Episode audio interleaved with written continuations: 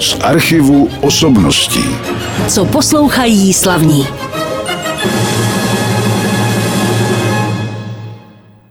Už se vám představil v první nahrávce dalšího pořadu z archivu osobností můj host.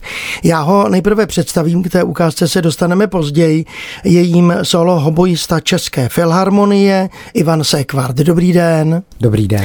Možná jste si všimli, pokud posloucháte taky pořady Marka Šulce, že v minulém týdnu byla hostem solo hoboistka Symfonického orchestru hlavního města Prahy FOK paní Libiana Sekvartová a naši posluchači asi vědí, že jsou to manželé. A tak mě dovolte na začátek jenom tak kratičce takovou nevšední otázku. Eh, byl hoboj taky důvodem vašeho seznámení, nebo jak to bylo? Ano, byl. Byl, protože jsme se potkali na Pražské konzervatoři někdy v 70. letech a ten hoboj byl bezprostřední příčina právě toho poznání. Tak dá se říct, že hoboj je milostný nástroj. Ano, Taky existuje samozřejmě boj Damur. My o tomto nástroji třeba možná taky něco řekneme, ale já se teď vrátím k té první ukázce, kterou jsme slyšeli v našem pořadu. Já jsem vás představoval jako člena České filharmonie, mimochodem tím jste se stal v září roku 1979, pokud jsou ty údaje správné. Ano, je to tak. A jedním z vašich souborů, ve kterých účinkujete a od kterého teď zazněla ta ukázka, byla to ukázka z Mozartovy opery Don Giovanni, předehra k tomuto dílu. Tak ten zahrál soubor, který se jmenuje Česká dechová harmonie. Začněme hned tedy tímto souborem, od kdy tento soubor působí, kolik má členů a měli bychom si je taky představit. My jsme tenhle soubor založili i s mými kolegy z Orchestru Česká filharmonie a s dvěma kolegy z Pražských symfoniků někdy na konci 80. let minulého století. A vedlo mě k tomu hlavně to, že jsem začal postrádat tenhle žánr, protože dva soubory, které tuhle hudbu pěstovali, to byla Harmonie českých filharmoniků a soubor Collegium Musicum Pragenze. Tyhle dva soubory vlastně v té době přestaly existovat, ukončili svou činnost a já jsem v tom souboru Collegium Musicum Pragenze hrál a mě ta hudba začínala chybět. Mm. A také to bylo jakési vyvážení, jednak samozřejmě orchestrální hry, protože působení hráče v orchestru je jiné a přináší zase jiná rizika, jiná potěšení. A bylo to i vyvážení pro jiný soubor, o kterém bude ještě řeč, a sice Ars Instrumentalis Pragensis, kde se zase věnujeme jinému žánru, a to především barokní hudbě anebo předklasické hudbě. Takže to dechové okteto, ta česká dechová harmonie, mě přináší radost v tom, že hraju muziku, ke které bych se jinak nedostal. To je především komorní skladby Mozarta, jeho současníků a bohatá zásoba hudby z české provenience, kde v době 18. a začátku 19. století tahle hudba se bohatě pěstovala. Výhodou tohoto seskupení je taky to, že členkou je i vaše paní, tedy Libiena Sekvartová, je to tak? Ano, no je to výhoda, protože máme jednak na interpretaci stejné, shodné názory a pokud ne, tak si to můžeme vyříkat bez všech okolků, ale aniž bychom tím nikoho ani sebe navzájem uráželi, protože vlastně se takhle doplňujeme celý svůj profesionální život a můžu vám říct, že to není nuda, že to je naopak zábavné a obohacující a je to radostná práce. Dobře. Máte velký byt, asi můžete zkoušet i odděleně, je to tak? Máme podkrovní byt a ten půdorys toho bytu je tak šťastně řešený, že vlastně tam můžeme, můžeme si z toho udělat konzervatoř a aniž bychom kohokoliv uráželi svými zvuky. My jsme si na začátku našeho programu představili tedy Českou dechovou harmonii, tento oktet, ve kterém působí taky můj dnešní host Ivan Sekvart a já ho teď poprosím o, už o další hudební ukázku v našem pořadu. Já bych našim posluchačům rád pustil aspoň ukázku z nahrávky Mozartova bojového koncertu. To je skladba, ke které mám nejvřelejší vztah dá se tak říci, protože nahrávka, kterou jsem poprvé slyšel jako student konzervatoře, byla to nahrávka vynikajícího českého hobojisty Jiřího Mihuleho. Ve mně zanechala stopu dodnes patrnou a stala se vzorem pro to, jak hrát nejenom tuto skladbu, ale jak vůbec by měl člověk přistupovat ke hře na hoboj. A já jsem měl to velké štěstí, že po mnoha letech jsem mohl zvětšnit svůj výkon také a sice to bylo ve spolupráci s Moravskou filharmonií Olomouc někdy v 91. roce, tuším. A jsem tomu rád. Je hezké, že jsem mohl do té nahrávky připojit i kadenci v první větě, jejímž autorem je právě pan Jiří Mihule. My jsme teď poslouchali v našem pořadu už po druhé hudbu Wolfganga Amadea Mozarta. Tentokrát to byla ukázka z jeho obojového koncertu s kadencí pana Jiřího Mihule, který byl vynikajícím hobojistou, ale stejně tak vynikajícího hobojistu mám ve studiu Ivana Sekvarta, který je solo hobojistou České filharmonie a teď vám zahrál tuto ukázku hudby Bohuslava Martinu. Já vždycky se, pane Sekvarte, svých hostů ptám na jejich pedagogy, protože to bývají často lidé, kteří ovlivňují toho člověka. Jak to bylo u vás? Měl jste výborné pedagogy a jak vlastně jste se k tomu oboji dostal, protože možná na začátku byly úvahy i o jiném nástroji, nebo ne? No, tak já jsem jako většina mladých muzikantů, vlastně dětí, které jsou nuceny chodit do hudební školy, tak byl jsem jedním z takových dětí a s mojí sestrou jsme chodili do vyučování klavíru. A střídavě nám to šlo a nešlo. Viděli jsme ty různé nesnáze a obtíže, s jakými se člověk pomaličku, pomaličku prodírá dopředu. A vůbec jsem tenkrát netušil, že se budu jednou muzikou živit. Ale je pravda, že ta muzika, i když třeba mi to nešlo, a měl jsem třeba nějaké technické potíže na ten klavír. Muziku jsem vnímal nesmírně intenzivně a moje učitelka klavíru v Karlových Varech, kde jsem do té hudebky chodil, tak mě jednou oslovila, to už bylo poměrně ve vyšším věku, nějakých 14 letech, a zeptala se mě, jestli bych nechtěl zkusit nějaký dechový nástroj. Ona říkala, no na ten klavír to už je pozdě, a měla pravdu, protože na klavír děti dřou od třech let, nebo od dvou, možná už dneska.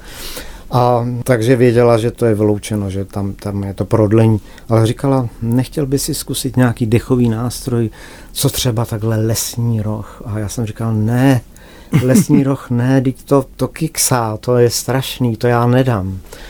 Ale ona naléhala a já jsem si vzpomněl na zvuk hoboje, který jsem znal jednak z rádia a jednak také z živých návštěv Národního divadla, kam jsme jednou za rok vždycky s maminkou a s tatínkem o Vánocích zavítali.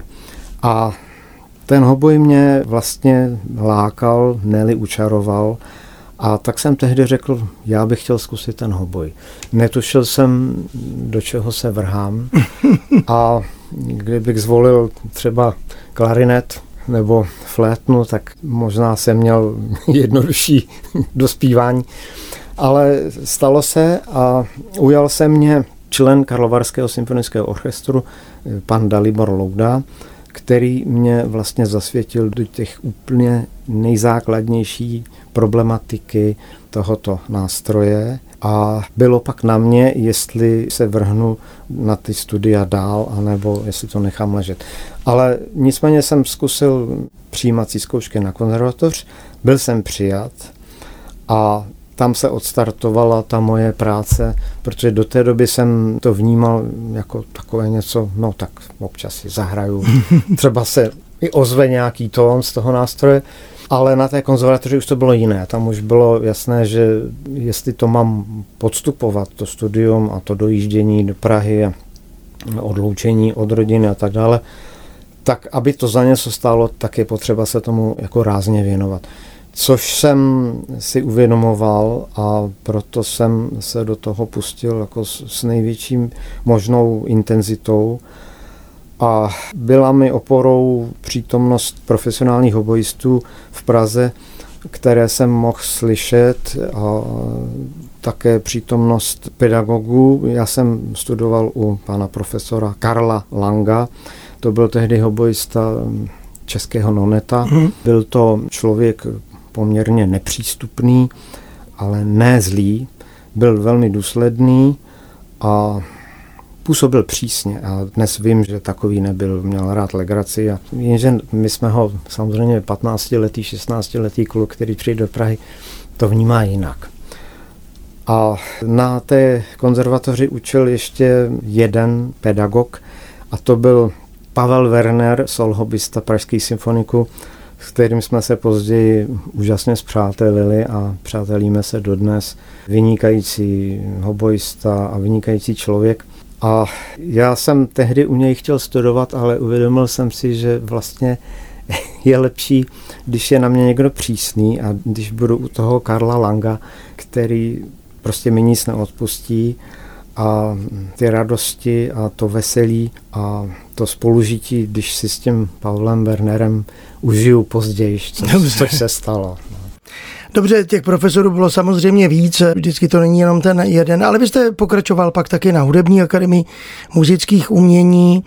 Tam to bylo u koho, poprosím? To byla paní docentka Ludmila Ježová, uh-huh. která tehdy vlastně začínala svoji vysokoškolskou dráhu pedagoga poté, co končil na tomto postu profesor František Hanták, vlastně první kantor na této vysoké škole.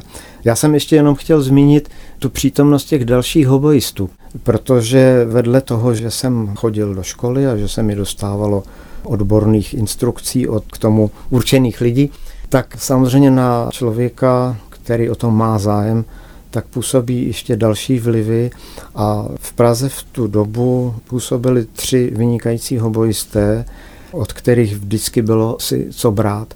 A to byl teda jednak již ten zmíněný profesor Jiří Mihule, solohobista České filharmonie, potom již zmíněný Pavel Werner, hobojista z Pražských symfoniků a skvělý hobojista Jiří Krejčí, který prošel eh, řadou souborů, mezi jinými České noneto, Pražský komorní orchestr bez dirigenta a také později můj kolega v souboru Collegium Musicum Pragenze.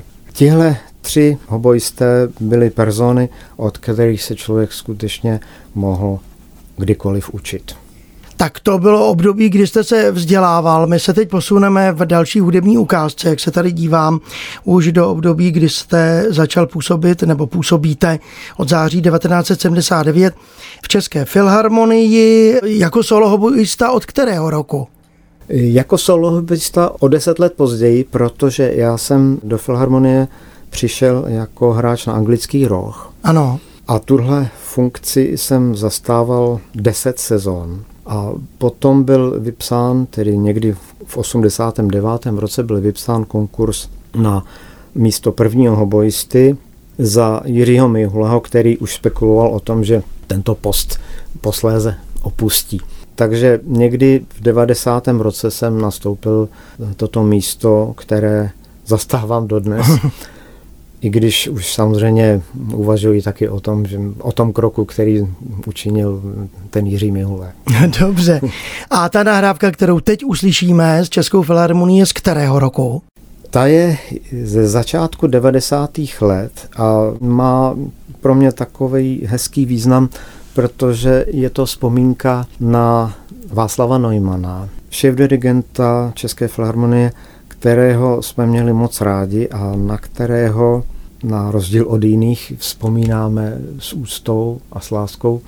Byl to nesmírně noblesní člověk a měl jednu dobrou vlastnost. On prožíval tu hudbu skutečně srdcem a snažil se vyjádřit city tím nejvrousnějším způsobem, jak to šlo.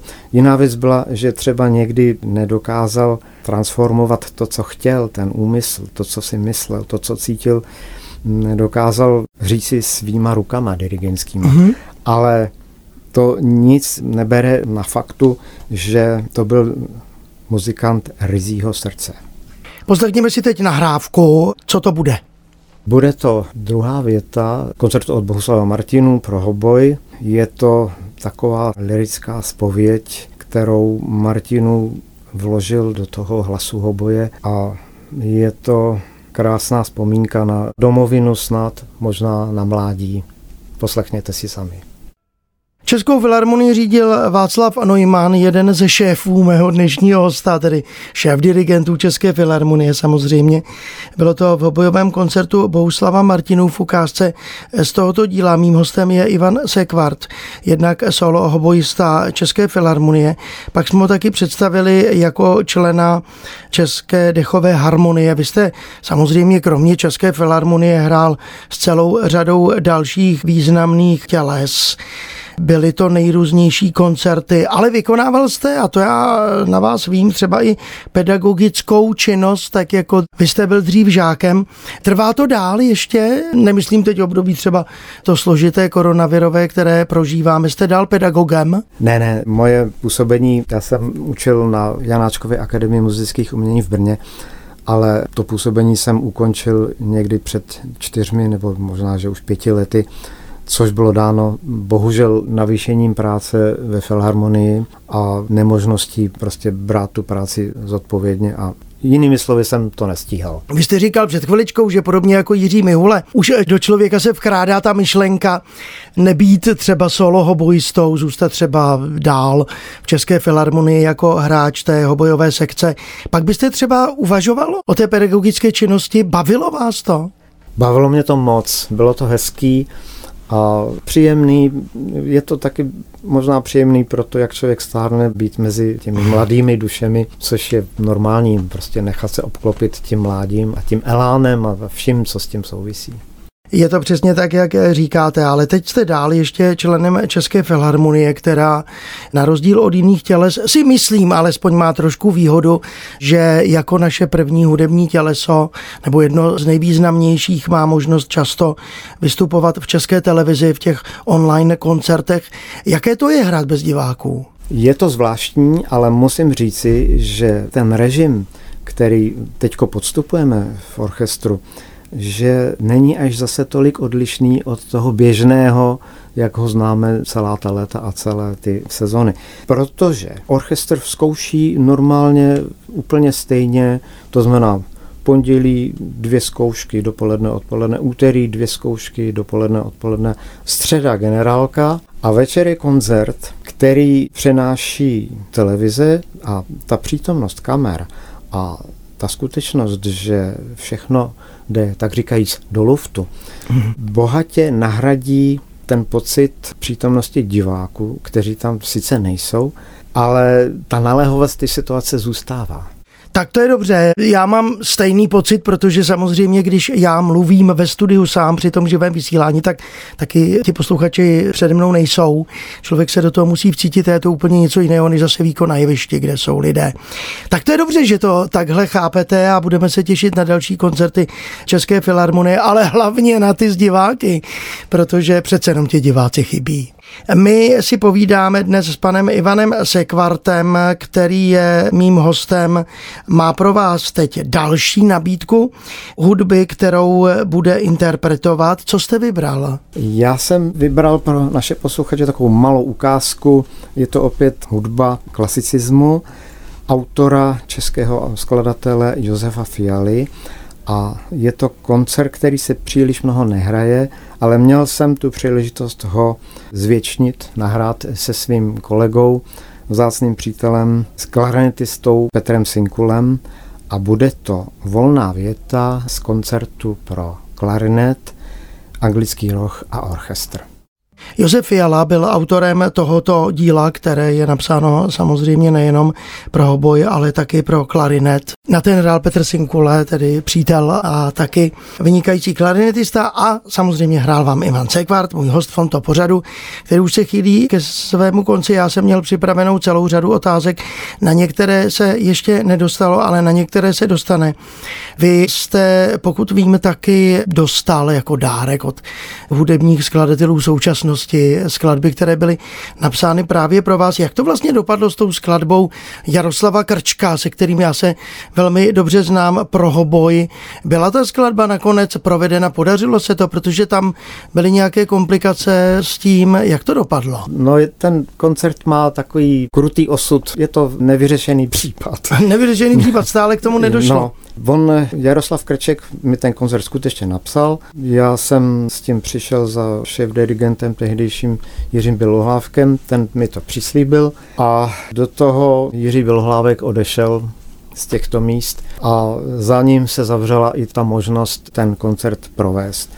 Když jsem si to uvědomil, tak jsem ten koncert celý i s partiturou předal mojí ženě, která se toho zhostila a teď ho umíme oba, ale nikdo ho zatím nehrál.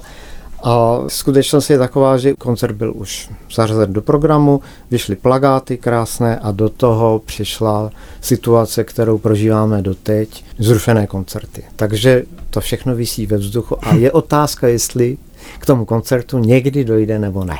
Já vám budu držet palce, aby k tomu došlo určitě. No a jinak, jaký je váš vztah k té soudobé hudbě? A nemyslím teď jenom hudbu Jaroslava Krčka, když ji interpretujete. Já se té hudbě nevyhýbám, ale samozřejmě musíme si uvědomit, že když někdo něco napíše na škrabe, novou skladbu, že ještě tím není dáno, že to je nějaké vynikající dílo, ale Zásada je ta, pokusit se ze všeho něco dostat. Vydolovat tam, vyhledat tam něco, co zaujme nejenom hráče, ale něco, s čím můžu předstoupit před posluchače tak, aby řekl, no tak bylo to teda zvláštní, ale mně se to vlastně líbilo. Mm-hmm. A proto mě to baví a takovým hezkým příkladem je třeba skladba, kterou pro nás napsal kdysi Karel Sklenička. Bylo to duo pro hoboj anglický roh, které jsme hráli s mojí ženou. A když jsme to viděli poprvé, já to říkám jako příklad, jaký je přístup k té soudobé hudbě. Když jsme to viděli poprvé, tak jsme si říkali, no to je hrozný, co, co s tím, co s tím. A my jsme to tam našli všechno a my jsme se pak u toho báječně bavili a vůbec to nebylo hmm. hrozný. Byla to prostě sranda. No. Dobře, tak ještě mě teď napadlo, když jste zmínil zase ten anglický roh, vy jste na něj hrál u České filharmonie, jak jste říkal, na začátku jako na tento nástroj. Zahrajete si na něj ještě dnes, anebo zůstáváte jenom u toho boje? Hraju na něj pořád, pořád mě to baví. Zajímavé je jedna věc, že hraju pořád na ten samý.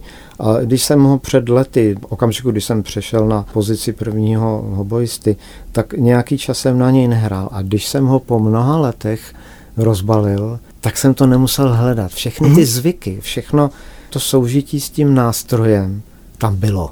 Což mě fascinovalo, ale řekl jsem si, to je fajn, já vlastně na ten nástroj můžu hrát dál. Takže na něj hraju a těším se, že ještě něco na něj provedu.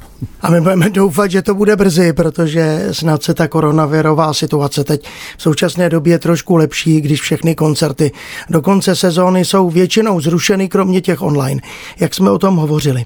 My jsme v průběhu toho dnešního vysílání a rozhovoru s vámi narazili ještě na další těleso a to je Ars Instrumentalis Pragensis tento soubor, který vznikl v kterém roce, připomeňme posluchačům? Bylo to v roce 1987. A vy jste byl u zrodu? Já jsem byl u zrodu a vlastně v tom personálním obsazení, jak jsme se sešli tehdy, v tom roce 87, hrajeme dodnes, i když pravda, teď jsme už asi rok se neviděli, bohužel. No. No tak to samozřejmě sebou přináší tato situace, ale plánujete pokračování? Chtěli jsme si udělat nějakou retro vzpomínku, takže jakmile to bude trochu možné, tak bychom chtěli ještě něco spáchat, něco hezkého. My jsme dnes slyšeli celou řadu nahrávek. Počítáte si nějak svoje nahrávky? Ne, ne, ne, ne nepočítám, nepočítám, ne nepočítáte, takže nevíte. Tak se můžeme podívat někam na internetové stránky, kde to určitě bude. A už jenom moje poslední otázka, to mě tak trošku zajímá, protože vím, že vaše paní o tom nějak hovořila i v pořadu s kolegou Markem Šulcem, kdo doma vyrábí strojky, anebo si je necháváte dělat? Jste oba obojisté? Ne, ne, já jsem hlavní producent a e, leží to na mě a vlastně až toho jednou nechám, tak moje žena nebude mít na co hrát. To je dobře. tak to jí teda nepřeju, nesmíte jí to udělat, protože To by byla velká škoda.